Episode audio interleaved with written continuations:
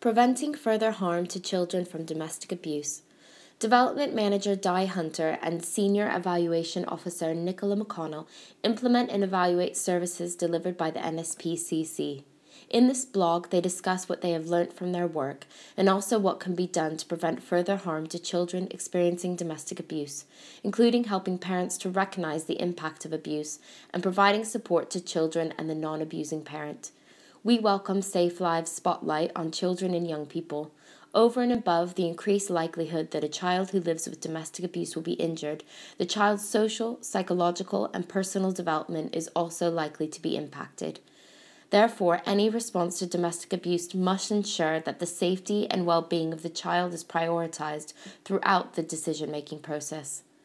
How are children affected by domestic abuse?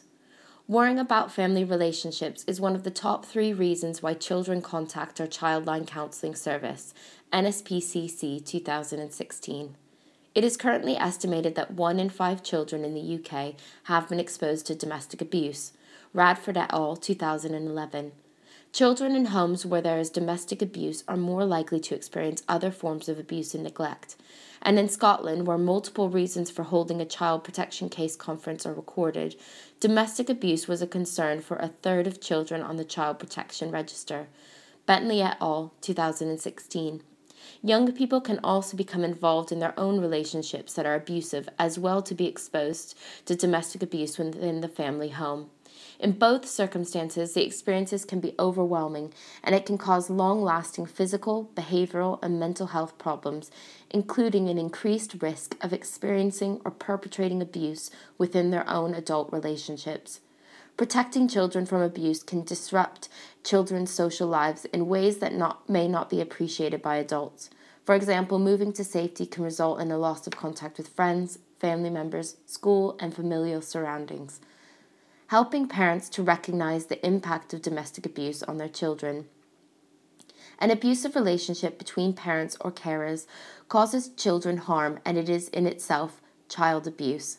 It is vital that the harm caused by domestic abuse is fully recognized by frontline practitioners and that this harm is highlighted to parents who, whether they are the victim or a perpetrator, often assume that if their child is not physically present that they are shielded from the effects of domestic abuse. We found that some fathers attending our Caring Dads Safer Children service are motivated to improve their relationship with their child's mother once they understood the impact of the abuse on their child. McConnell et al., 2016. The 17 week program aims to develop men's trust and motivation to examine their fathering, develop an understanding of how their behavior impacts on children, and take responsibility for making positive changes. Support for Children and Non Abusing Parent.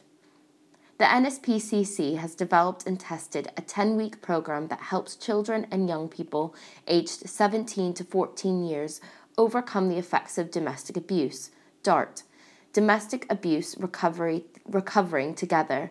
By improving the parent and child relationship, DART is based on the Talking to My Mom research by the University of Warwick.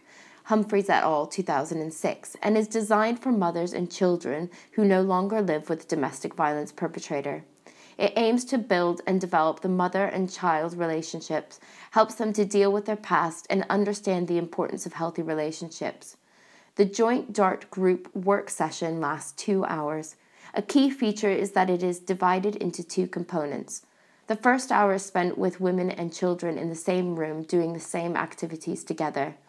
Then there is a break for 10 minutes, after which mothers and children split into separate groups in different rooms where they can focus on discussion and activities specific to their needs before finally regrouping and sharing learning if appropriate. Preventing further harm to children from domestic abuse requires multiple approaches. Prioritizing the needs of children, supporting non abusive parents, and working with perpetrators to change their behavior. We also need further investigation of early interventions that help individuals to recognize abuse and, if necessary, examine and change their behavior at an early stage, thus providing safe environments for their children. Useful resources include the Childline website provides information and advice about domestic abuse for children. You can also find out more information about domestic abuse and DART on the NSPCC website.